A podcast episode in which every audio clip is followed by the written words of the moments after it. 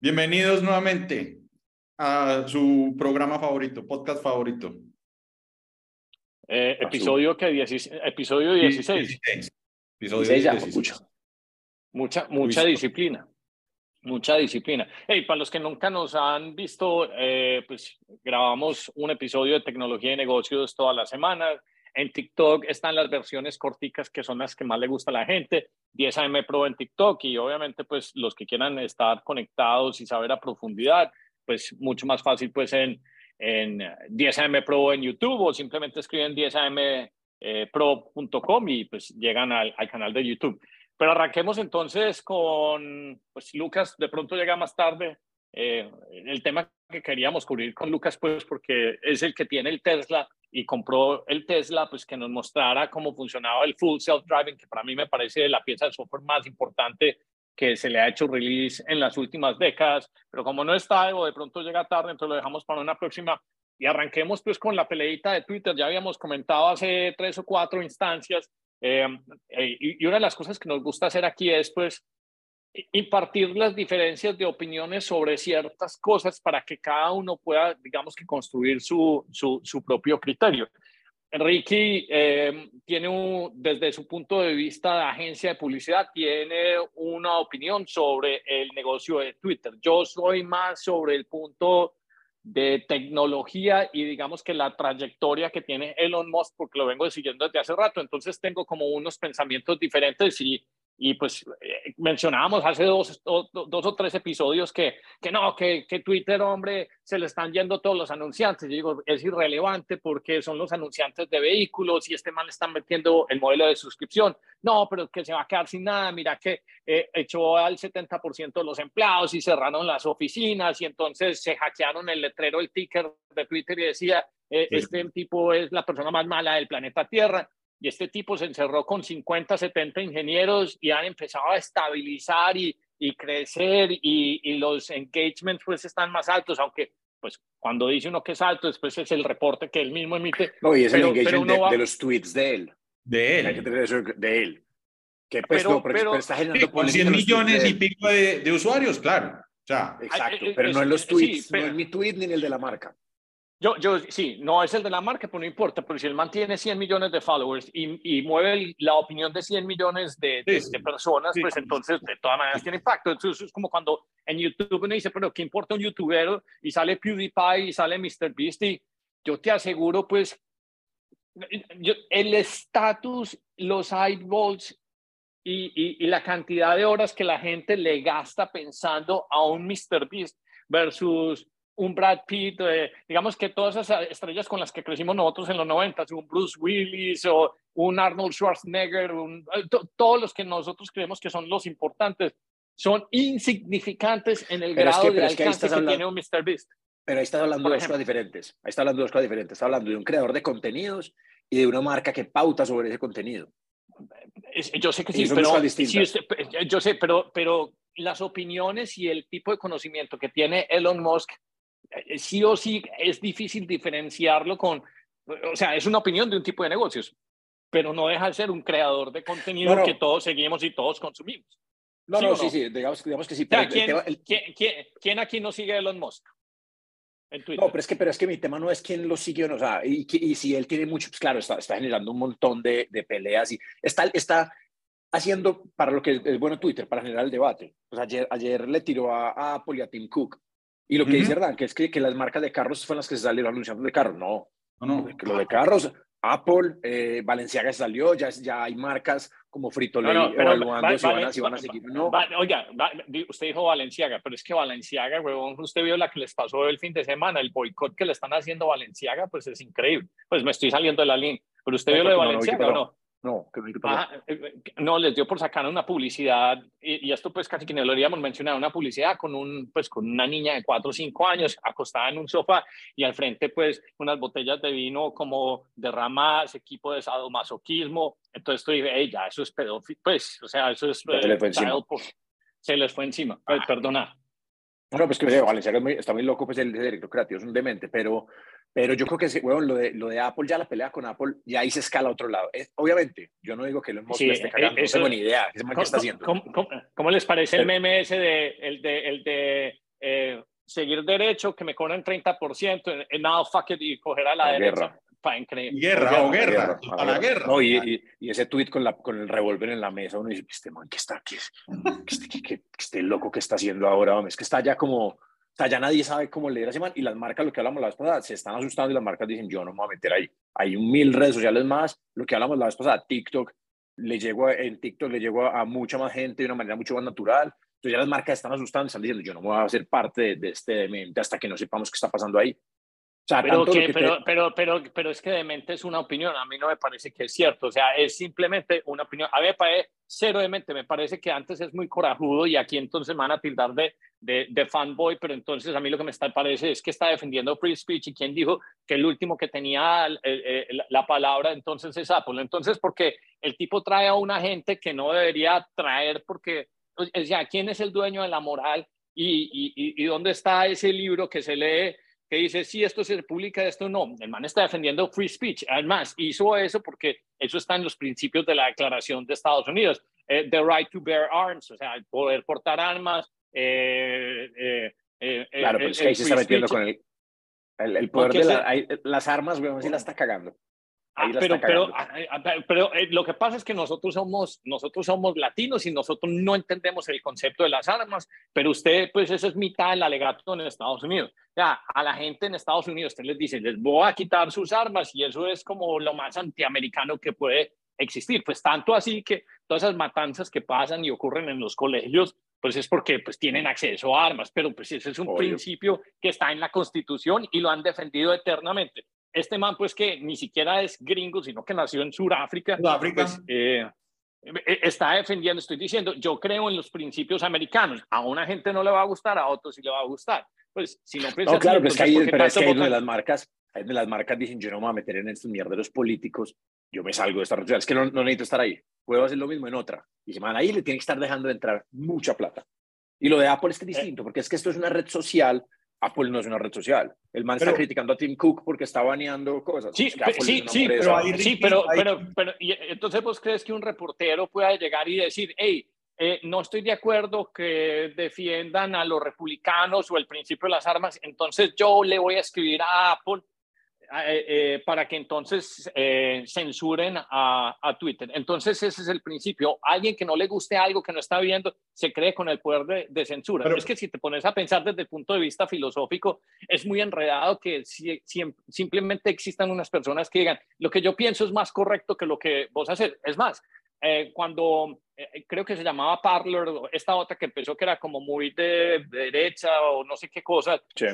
Una de las cosas que hicieron fue bajárselo de Amazon, pero fue porque Alejandra Ocasio-Cortez llegó y utilizó uno de estos, digamos que de estos grupos de lobby y empezaron a escribir para que se lo bajaran. Entonces, yo sí soy del principio, o sea, yo creo que más o menos como se dice paraphrasing, yo puede que no esté de acuerdo con tu idea y nunca me va a gustar la idea y puede que nunca me va a... pero me va a matar por defender el hecho de que vos puedas expresar lo que vos querás. Yo, por ejemplo, soy de ese principio. A mí no me gusta tu idea, pero defiendo hasta las últimas poder. Sí, no lo comparto, pero la respeto, pues. Ahí hay un punto que no estoy del todo alineado con lo que dice Ricky, y es las marcas.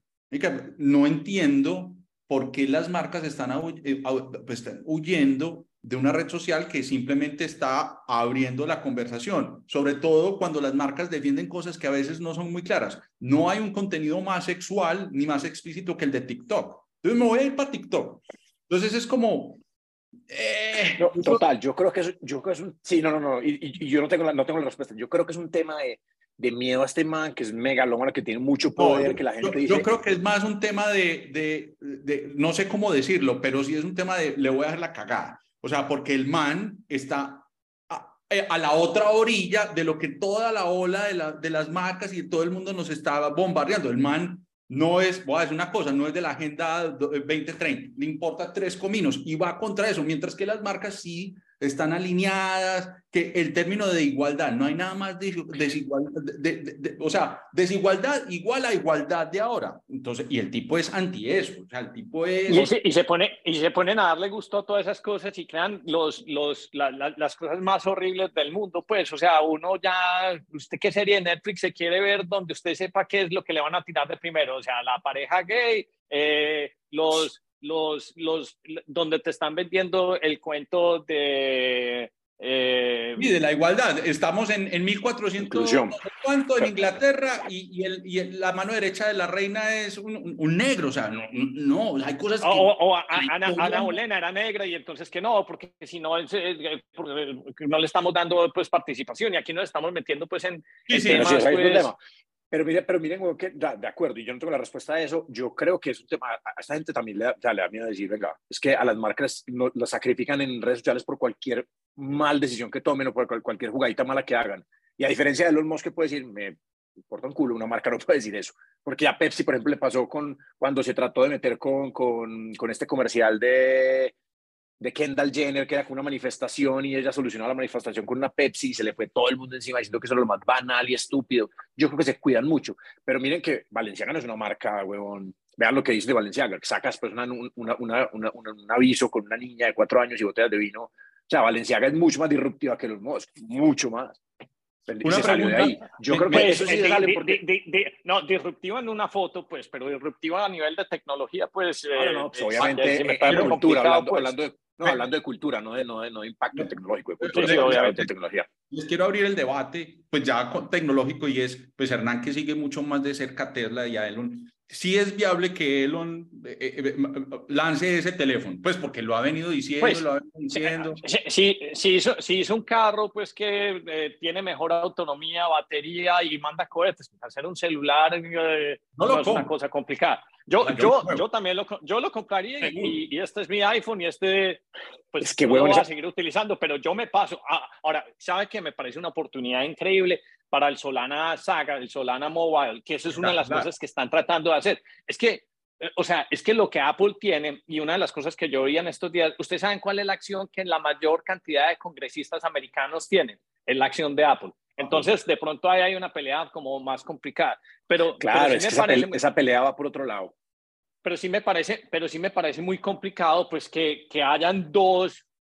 O sea, piensen en las siguientes cosas que pasaron en los últimos 15, 20 años. Microsoft iba a ser, o sea, Microsoft podría ser más grande que Apple y que todos juntos, pero como se empezaron a tener unas prácticas monopolísticas muy grandes, entonces les cayó el Departamento de Justicia de Estados Unidos y empezaron a quebrarlo, pues, a hacer el breakdown.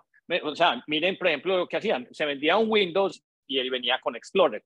¿Quién tiene ya Explorer en este momento? Ya no hay Explorer. ¿Por qué? Porque era el browser embebido en todas las aplicaciones y todas las cosas. Dijeron, hey, el gobierno americano dijo, si dejamos que los monopolios sigan creciendo y tengan control sobre todo, entonces las pequeñas compañías no pueden existir. Es que ustedes no se dan cuenta. Yo sí, porque yo cuando vendía cursos en Tareas Plus, a nosotros nos quitaban el 30% por venderlo ahí. Entonces, Apple, en este momento, de esos $8 de suscripción, la gente de Twitter le tiene que pagar $2.4. Ellos se llevan el 30%. Entonces, además de que se quedan con todo el ingreso, ellos deciden quién sí tiene. Entonces, ¿qué va a pasar? ¿Quién sí tiene exposición? Entonces, ¿qué va a pasar? La gente va a decir, yo no... Alguien va a aparecerse como con una solución cuasi nativa donde volvamos al browser.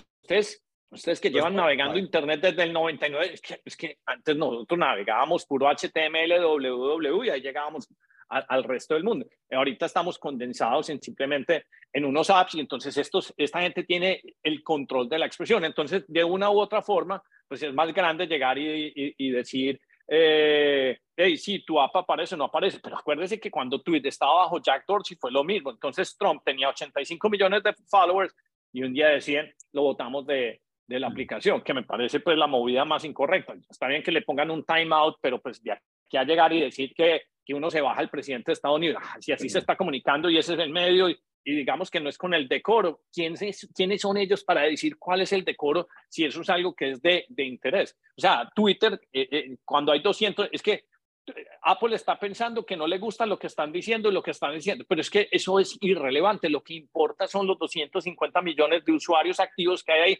que sí les importa lo que se está diciendo. Entonces, Apple está decidiendo por 250 millones de personas que eso es lo que no debe pasar. Esa es la parte que me parece a mí desviada. Y si este man se está yendo muy de frente y de pronto muy abrasivo, sí. A mí a nivel personal, lo único que me preocupa es que Twitter necesite fondearse y empiece a vender acciones de Tesla, pues para seguirle metiendo. Eso a nivel mío personal, muy egoísta. Pero si me preguntan a nivel de libre expresión, pues sí, no, pues cuando saque un celular. Es que ese man, lo que pasa es que ese huevón, ese man no le ha tocado lo que le tocó a Jack Dorsey cuando Trump estaba con todo ese discurso de odio y no sé qué, que estaban a esto de prenderse en la guerra, entre los dos bandos. Que ahí yo creo que lo que hizo fue curarse en salud y decir, a mí yo no me responsabilizo. Pero acordate dónde están los grandes medios y cómo están representados. O sea, la mejor... O sea, es que eso de que se iban a la guerra, acordate que es la representación de toda la información molida y digamos que expresada por medios que tienen agenda. O sea, el mejor ejemplo de que todo el mundo tiene una berraca agenda es que, vuelvo y digo, Sam Bankman se fue con tantos billones de dólares y no hay un solo artículo que lo tilde de criminal. Claro, porque como era un donante a todos esos medios, nadie dice... niño genio, se le daña su experimento y su misión de salvar al mundo es tropezada porque no sé qué. Entonces, pues, es que todo es sujeto de interpretación. A mí nunca me cayó Trump desde el principio, pero pues uno sí empieza a decir que lo de Rusia, que no sé qué, y aquí ya se mete uno en discusiones pesadas pues porque son políticas y entonces todo el mundo tiene interpretación y está, pero pues... que nos estábamos tragando la interpretación de otra cosa. Y la otra cosa, pues, es que Jack Dorsey tendrá para 20, 25 billones de dólares. Lo que pasa es que Elon Musk, en solo Tesla, pues, tiene 200 billones de dólares. Entonces, la diferencia entre una billetera seria y una que quiera aparentar. Este sí tiene las pelotas para hacerlo todo solo. Es más, le dio hasta para pagar la cara y equivocarse. Que me paga un experimento, pues, a mí me parece un experimento, pues, muy curioso el que está haciendo. Eso sí, también te digo que debe estar haciendo fuerza apenas se le bajan todos los anunciantes.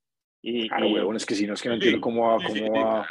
Si él quiere hacer eso rentable, es que yo no veo otra forma que no sea con anunciantes. Pero ya se bajó el 75% de la grasa de la compañía. Es que la gente, pues usted sabe lo que costaba un empleado en San Francisco. Usted y yo que vivimos de allá, usted sabe que eso es de $200,000 para arriba, mínimo. O sea, que el alimento de la cocina creo que costaba entre $500 y $1,500 por persona diaria. Entre 500 y 1,500. Entonces, más dijo, mejor, se acaba la comida, traigan el papel. O sea, es una cosa ridícula. Estaba sosteniendo pura grasa que no necesitaba ser sostenida. Y donde se agarran unos all hands y en vez de llegar y decir, hey, ¿cómo vamos a solucionar el problema de este servidor? Es, hey, ¿qué vamos a hacer? Puras preguntas de diversidad, de inclusión y toda la compañía desenfocada. Entonces hay un montón de gente que está pensando que no, lo importante no es sino llenar todos estos checklists de todas estas agendas menos trabajar. A mí me gusta mucho esas cuasi épocas de guerra porque es que salen los que sí tienen como digamos que capacidad de trabajo, inteligencia y no tanto, no sé. Sostener como todo. No, a mí desde el punto de vista de publicidad me gusta lo que está pasando porque ese man va a hacer cambios en Twitter y Twitter para mí como creativo que trabaja en una agencia es la de las redes sociales más jodidas para hacer algo ahí porque no se puede hacer mucho. Es cierto. Entonces me parece bacano que cambie algo para ver uno qué puede hacer y como que se refresque la red social para nosotros comunicar, pero ni idea qué va a hacer ese man, es que todavía no tengo ni idea hasta... Nadie sabe. Es que si vos pensás en publicidad, yo creo que la más efectiva de pronto es Instagram, porque las cosas que uno ve ahí se parecen como a los productos que uno quisiera como consumir. En Twitter, porque vos entras como con dos lentes cuando entras a las plataformas. Vos en Twitter entras como si estuvieras observando elementos. Y vos cuando entras a Twitter, vos entras como en modo estoy leyendo ideas. Entonces, es más, cuando te ponen una publicidad, nada es más fastidioso que una publicidad y además porque todas las publicidades tratan como de hacer como artículos y uno después lee abajo promoted y yo no, promoted, esta idea es muy tonta, esta idea es muy tonta bacano, pues, sí, ahí lo bacano es cuando la marca engancha, ¿verdad? En una conversación se sube en algo cultural y lo camufla que no es pues un anuncio de publicidad, que no hay pauta detrás, sino que se mete en la conversación. Eso es lo bacano de Twitter, pero es muy nicho. O sea, Twitter es muy nicho, para publicidad es muy nicho.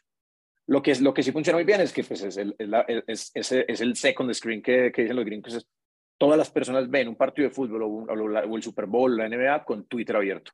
Y todo lo es más, usted, la mejor forma es uno llegar y decir, ¿qué pasa durante el medio tiempo de un partido de fútbol? Twitter, o sea, si uno ve los servidores, Twitter debe ser así, pues claro, unos picos, unas cosas impresionantes. Y si uno quiere... Dale. No, de seguir. No, que ayer o antier estaba en Twitter y yo no sé cuándo fue el concierto de Harry Styles en Bogotá. No sé si fue ayer, creo que antier. El domingo. Creo que domingo. El domingo en tiempo real leyendo una vieja que decían, hay un tumulto aquí, hay dos desmayados a mi izquierda, que yo no sé si es verdad porque a veces la gente habla mucha mierda en Twitter solo para conseguir likes. Pero sí hubo y paró el concierto, Harry paró el concierto. Y en tiempo real, es que es brutal eso, es meterse en esas cosas, pero bueno, eso ya más obvio. Sí, pero no sé, es una apuesta que... ¿Qué puede llegar a pasar? O sea, ¿cuál es el siguiente movimiento entre Apple y Elon? Porque esa sí es una guerra... Pues, a ver, si se... Digamos que Apple es el gorila grande en términos pues, de distribución. Apple puede llegar y decir, listo, los voy a bloquear, y pone a Twitter a llorar.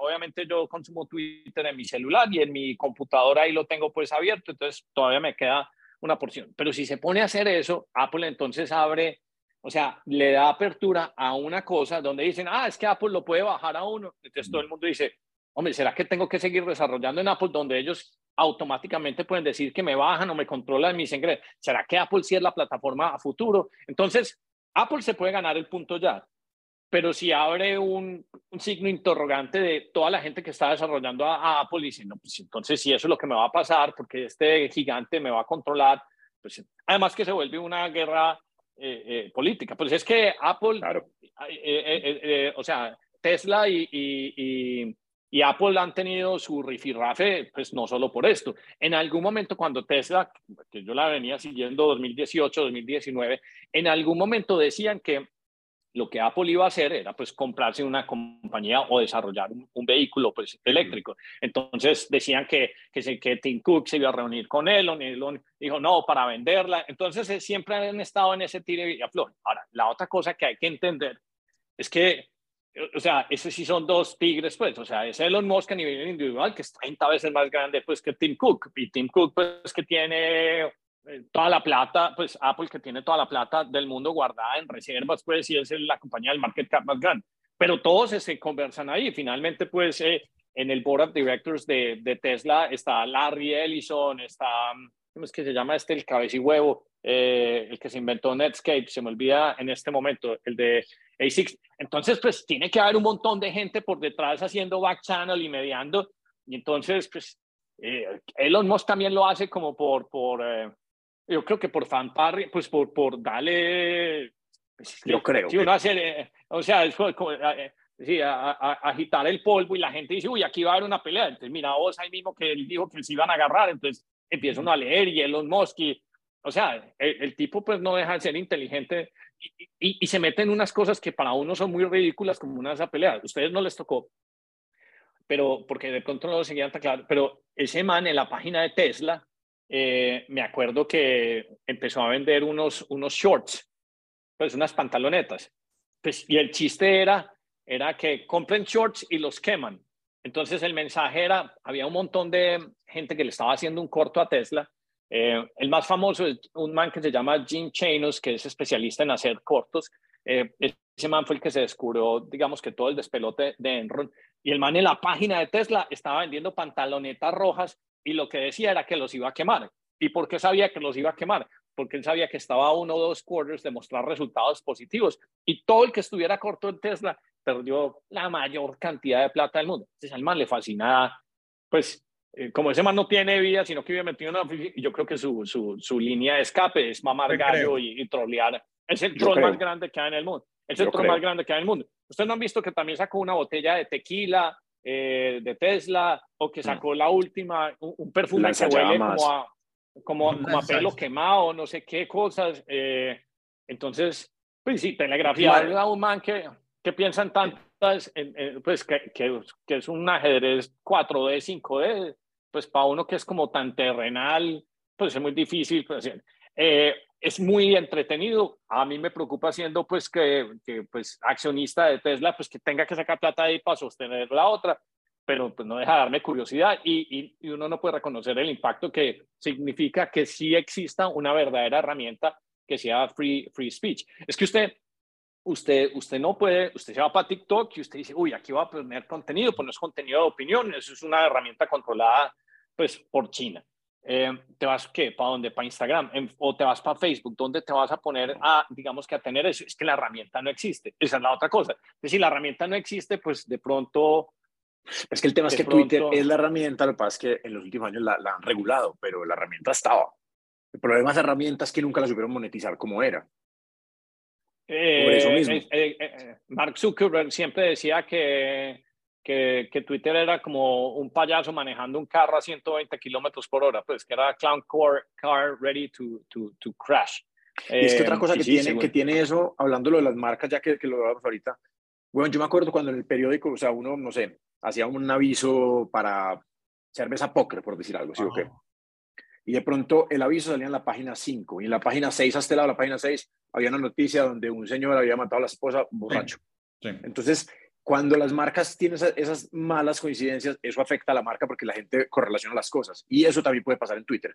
Porque como el contenido es libre, vos no sabes tu anuncio va a salir abajo o arriba de qué. Ricky, también eso, pero eso también se cuida. Ricky, Ricky, eso también ha pasado y ha pasado en YouTube. Yo que tengo un canal de niños, una de las cosas que vivían aterrorizados los anunciantes es que usted arranca viendo Mickey Mouse y después el niño, usted terminaba viendo el niño, o sea, tirando cuchillos y digamos que clavando un oso y sacándole un ojo de peluche, un cuchillo. Entonces, por eso también nació YouTube Kids y entonces a punta de algoritmo pusieron las barreras y o sea, pero eso, claro, pero eso es lo que limita el free speech, ese tipo de cosas, y ahí es donde la gente se queja. Y eso va contra el tema de los anunciantes. Por eso digo que es muy jodido ese balance. Aunque yo creo que algorítmicamente, si existiera alguna forma, pues podrían empezar a controlar parte de eso para que una marca nunca salga, pues... pues que es muy difícil, también uno se dice, es muy difícil que una marca, pues que tenga su anuncio de sus, no sé, de su raqueta y en el día hay un evento de, no sé, de cualquiera de estas catástrofes mundiales que no salga al lado de fotos de catástrofes. O sea, es un ejercicio de control. Además, que el discurso nunca es un discurso en tono, digamos, amén. O sea, si las discusiones de Twitter fueran como lo que estamos teniendo acá, pues, no. Pero es que allá todo el mundo entra armado con el cuchillo, hace duro. Y cuentas, pues, claro, pues no cuentas falsas, pero gente que pues, con un seudónimo, con otra foto, pues claro, usted puede escribir lo que le dé la gana y cualquier barbaridad, nadie sabe quién es usted.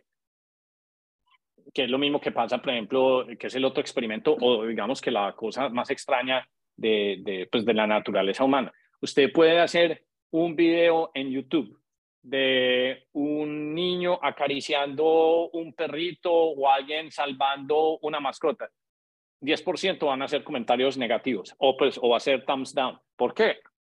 Sí, porque eso es como la... Entonces es bastante difícil. Entonces, que le salga, ni idea. A mí me gusta que de pronto se nos fuera como por la ruta, vuelvo y digo, del Solana Mobile, del Saga, porque eso es lo que pretende. Es que eso, o sea, un teléfono que sea estrictamente basado en cripto nativo, descentralizado, donde nadie pueda ejercer control, donde el sign-in sea, digamos que una de estas tecnologías de blockchain, eso sería maravilloso. Pero digamos que eso es parte, pues también ese caos es el que genera, digamos que y hablando de eso y de Elon y todo esto que ha pasado, ese man no ha seguido jodiendo con ¿cómo era la cripto hasta que Dogecoin? Dogecoin. No, pues ella subió muy duro en las últimas, no sé, últimas 6 semanas, pero después de lo de Sam Bankman, pues tuvo... Todo está abajo, pues, porque todo está correlacionado. Cuando el mercado está estallado, pues sí está en bajada. El tema de Dogecoin, aunque es muy interesante, no tiene muchos developers, que es lo que yo les vivo diciendo siempre en el chat. O sea, para mí una de las señales más poderosas es cómo el repositorio de GitHub sobre una de las tecnologías está creciendo. En ese sentido, Solana tiene un montón de desarrolladores donde constantemente están aportando al GitHub y están haciendo apps. Dogecoin tiene como ese gran problema.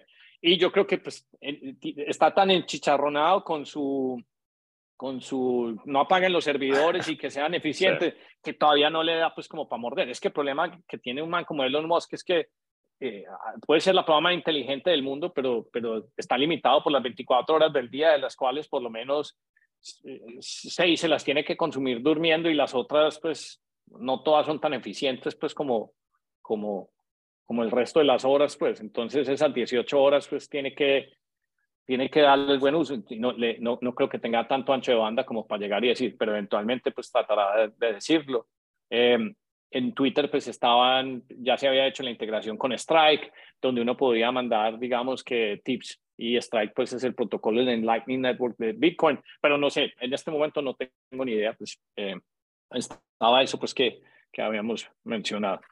Entonces, ¿cómo están las apuestas? ¿Le va bien? ¿Lo saca? ¿O Apple no le hace nada? Yo creo que se va en ruido, más que cualquier cosa, así como se fue en ruido también que iban a pagar los servidores y que se iba a quedar sin la gente buena. Yo creo que se va en ruido, pero sí pone pues en el ojo la lupa también a Apple. O sea, ahí lo que hace es llegar y decir, Apple, entonces usted es el último ente y desviar esa conversación, claro, y desviar conversación al 100 y bueno, untando a Apple.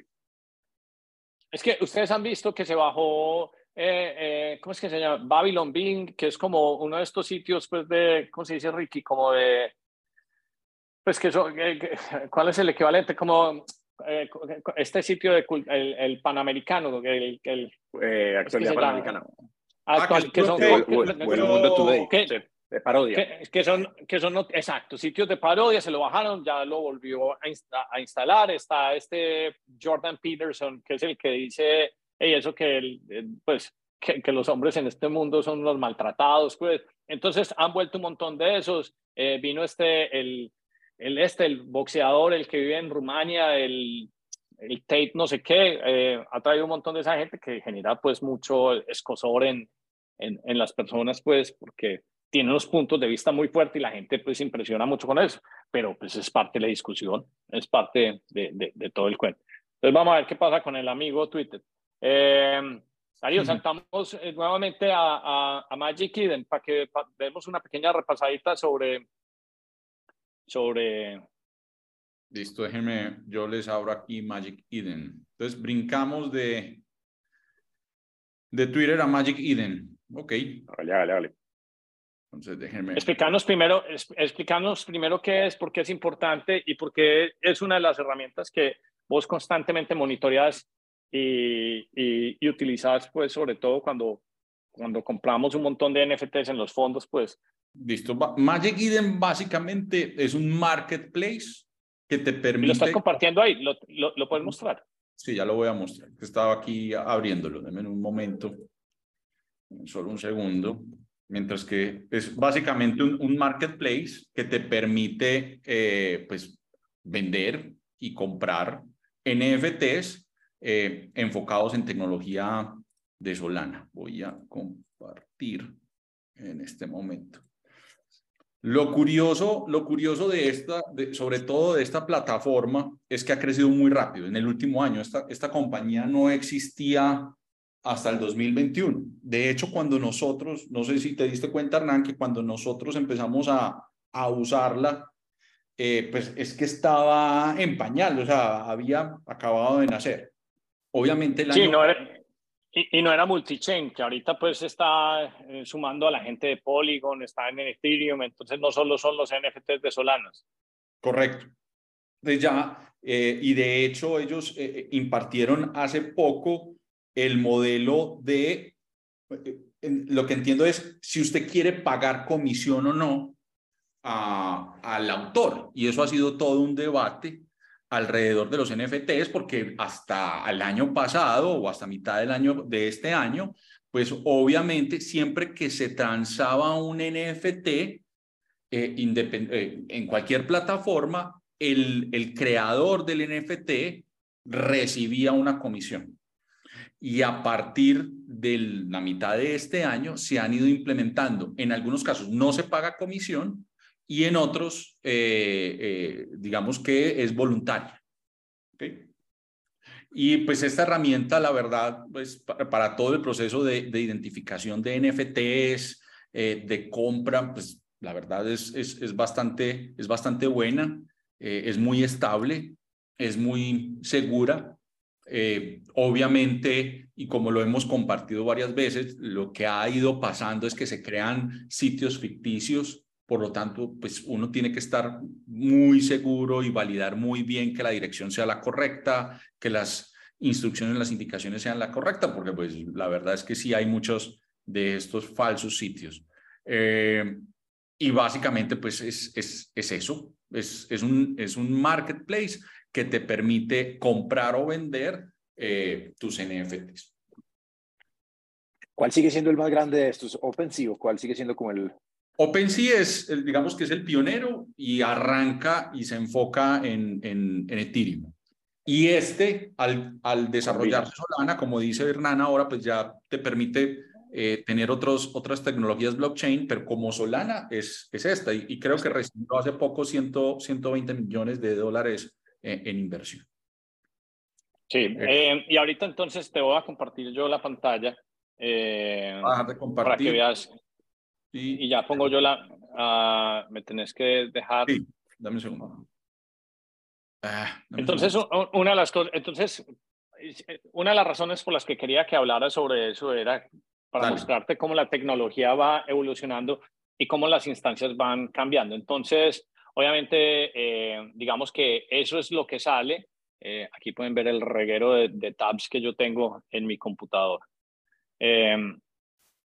Pero lo que me gusta es cómo se van desarrollando pues, los elementos de, digamos que de las posibilidades. Entonces, lo que vimos anteriormente era un marketplace. Y ahorita lo que estamos viendo es un AMM, Automatic Market Maker.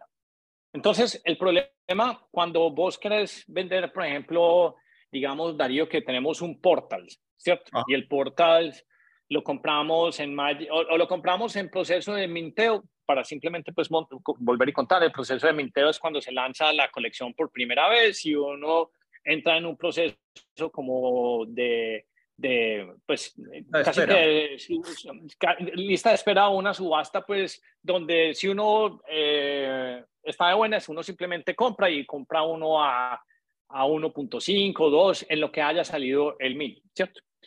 Y si después ese NFT que uno compró, no sé, está en 20 solanas o 30 solanas y uno lo quiere vender, entonces uno lo tiene que listar. Y la forma de listarlo, si uno lo quiere vender muy rápido, es que uno mira el floor price. El floor price es el piso mínimo del precio. Entonces, digamos que, yo no sé, a mí me costó 1.5, pero ya está en 20 y el floor price es 20. Entonces, si yo lo quiero vender rápido, lo debería, en teoría, listar por 19.5, 19. Entonces, aunque uno tuvo una ganancia, pues no deja uno de estarse como, digamos que aporreado en el precio, y uno le toca sentarse y esperar. Y ese esperar, eso puede tardar un día, una hora, una semana, dos semanas o un año. Eso puede pasar. Entonces, por eso es que los automatic market makers son tan importantes. Entonces, una forma de explicarlo es si nos devolvemos al mundo de las acciones. Entonces, si yo tengo una acción, por ejemplo, de Apple, ¿cierto? Y yo quiero vender la acción de Apple.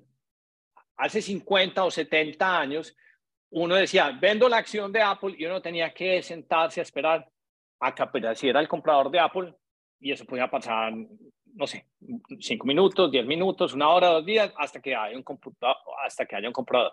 Pero entonces se crean unas cosas que son los liquidity pools o los creadores de mercados automáticos, donde básicamente lo que se crean es unas reservas de compradores que siempre van a estar ahí. Entonces, en el momento que yo quiera vender la acción de Apple, siempre va a haber un comprador, pero no quiere decir que hay un comprador como si fuese un comprador, sino que hay un pool, y un pool es básicamente pues como un pool es básicamente como un club, un grupo donde ya está la plata disponible para comprarlo. Entonces se hace lo mismo, pero para para los NFTs.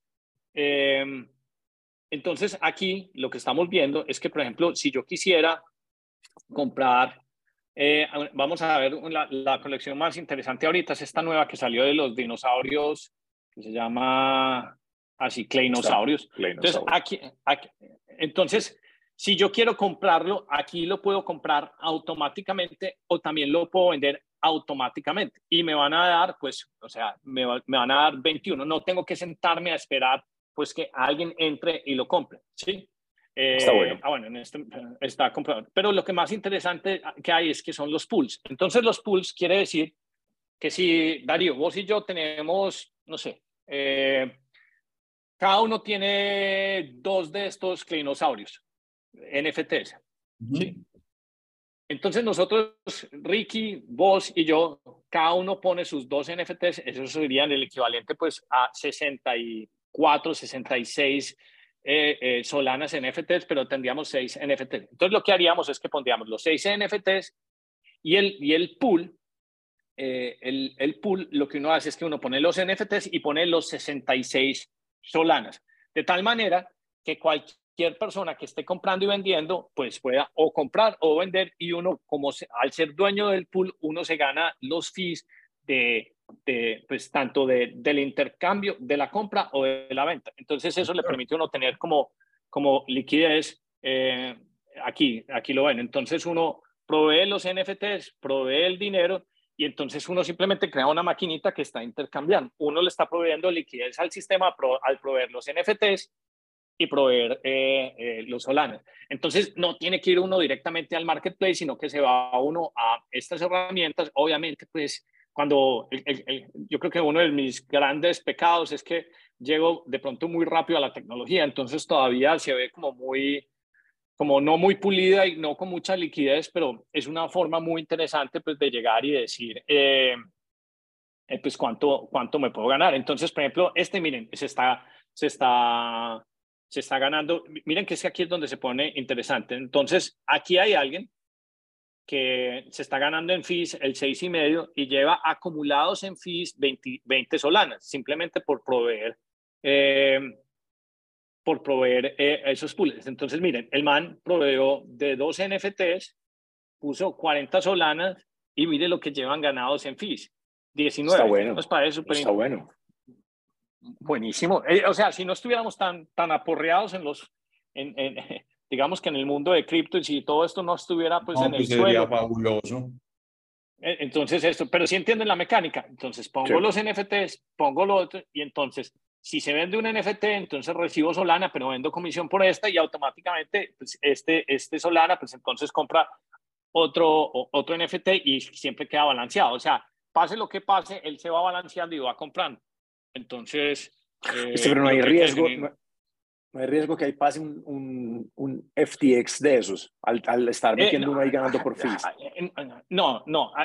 Es que ahí son 2 cosas, y eso me parece muy bueno que hagas esa pregunta, porque es donde uno siempre tiene que aclarar.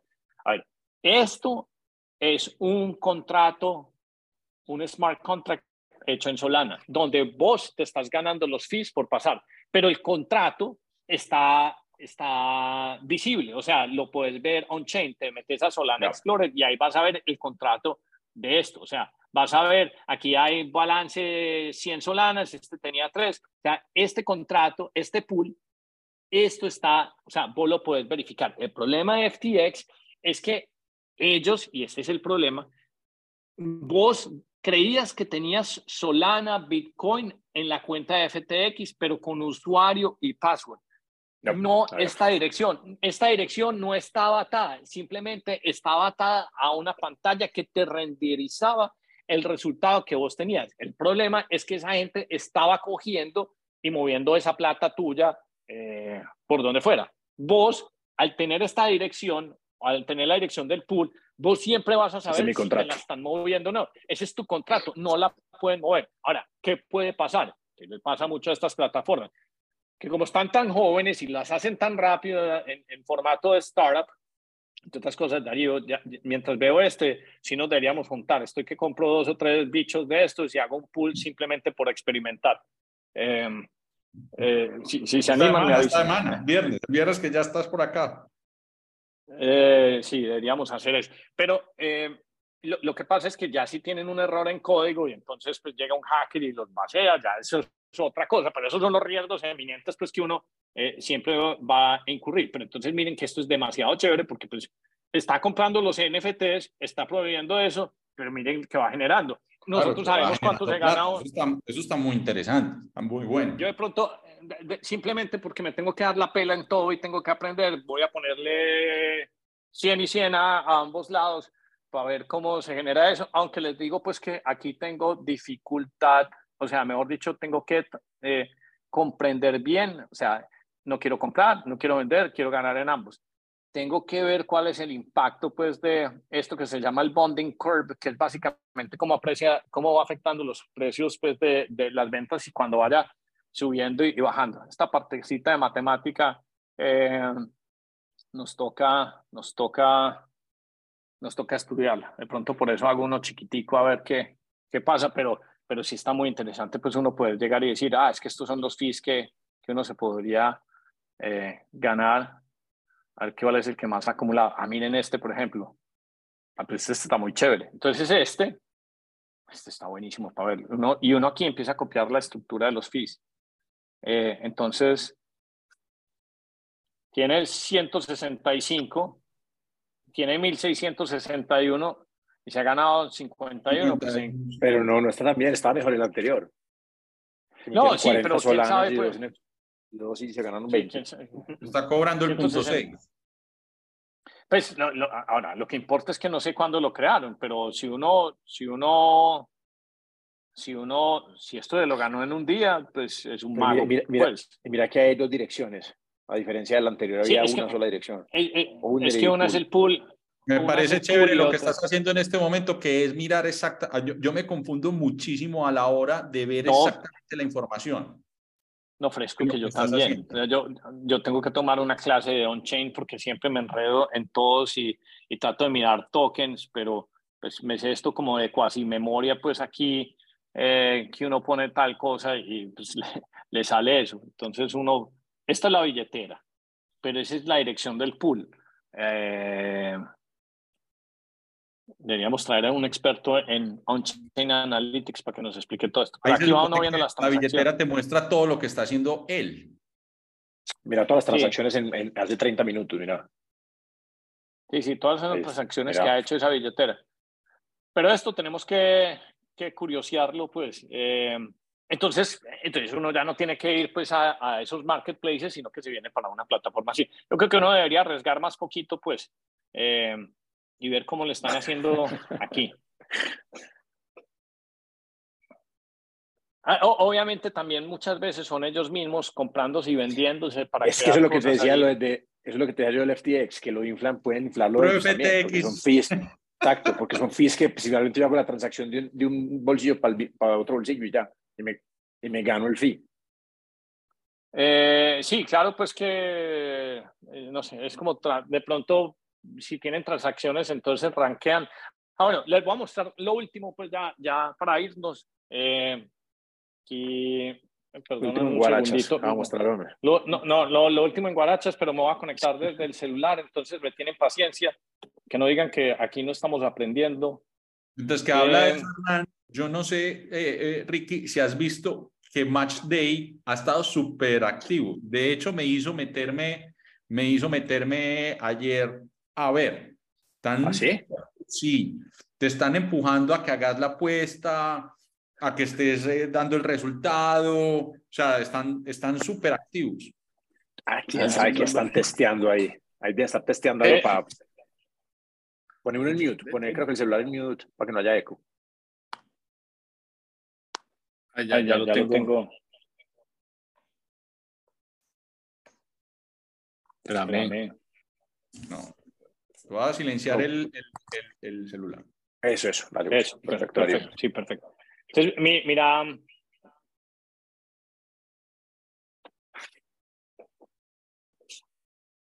Espérate que me está peleando todo aquí. No, la pantalla del celular no se está compartiendo. Estás autorizado, pues.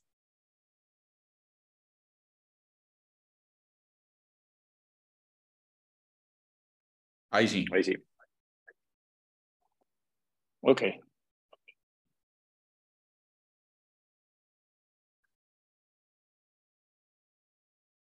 Lleno Pepsi. Sí, sí.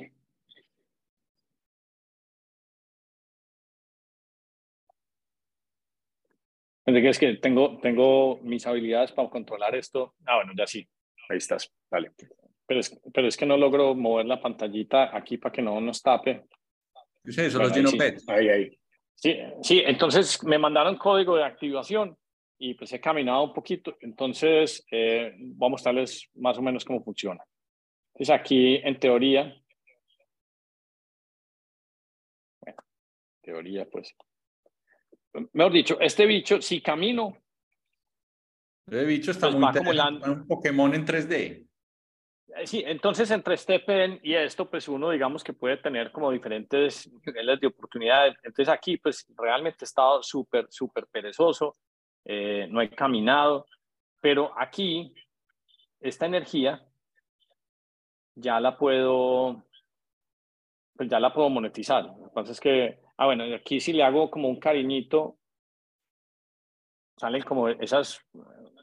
Pero este está muy interesante, este Tamagotchi.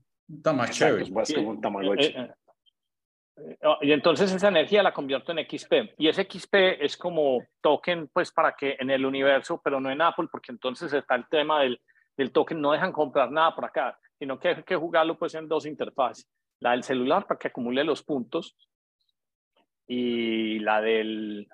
Y pues la que uno se conecta online, pero pues le permite uno, pues si uno camina, vas a recoger puntos que los acumulas todos los días y los vas cambiando por ese XP, y ese XP te sirve pues para jugar en ese mundo y hacer combates. Y entonces en este momento pues estoy en nivel 4, pero sí se los quería mostrar. Yo creo que si ustedes hicieron el signing desde hace mucho tiempo, pues lo pueden ver, y dije, qué curioso, y me parece muy interesante pues que se siga dando como todo este movimiento de move turn. Entonces este pen pues ahí sigue, no paga nada ya comparado con lo que ganábamos antes, pero si uno tiene 2 o 3 aplicaciones donde uno pueda salir a minar, digamos que esa energía de moverse, sí me parece muy interesante. Y entonces pues aquí digamos que se van, digamos que laying down los principios de las cosas necesarias para que puedan seguir, digamos que desarrollándose cosas importantes. Y aquí es donde mucha de la gente que es, digamos que negativa sobre,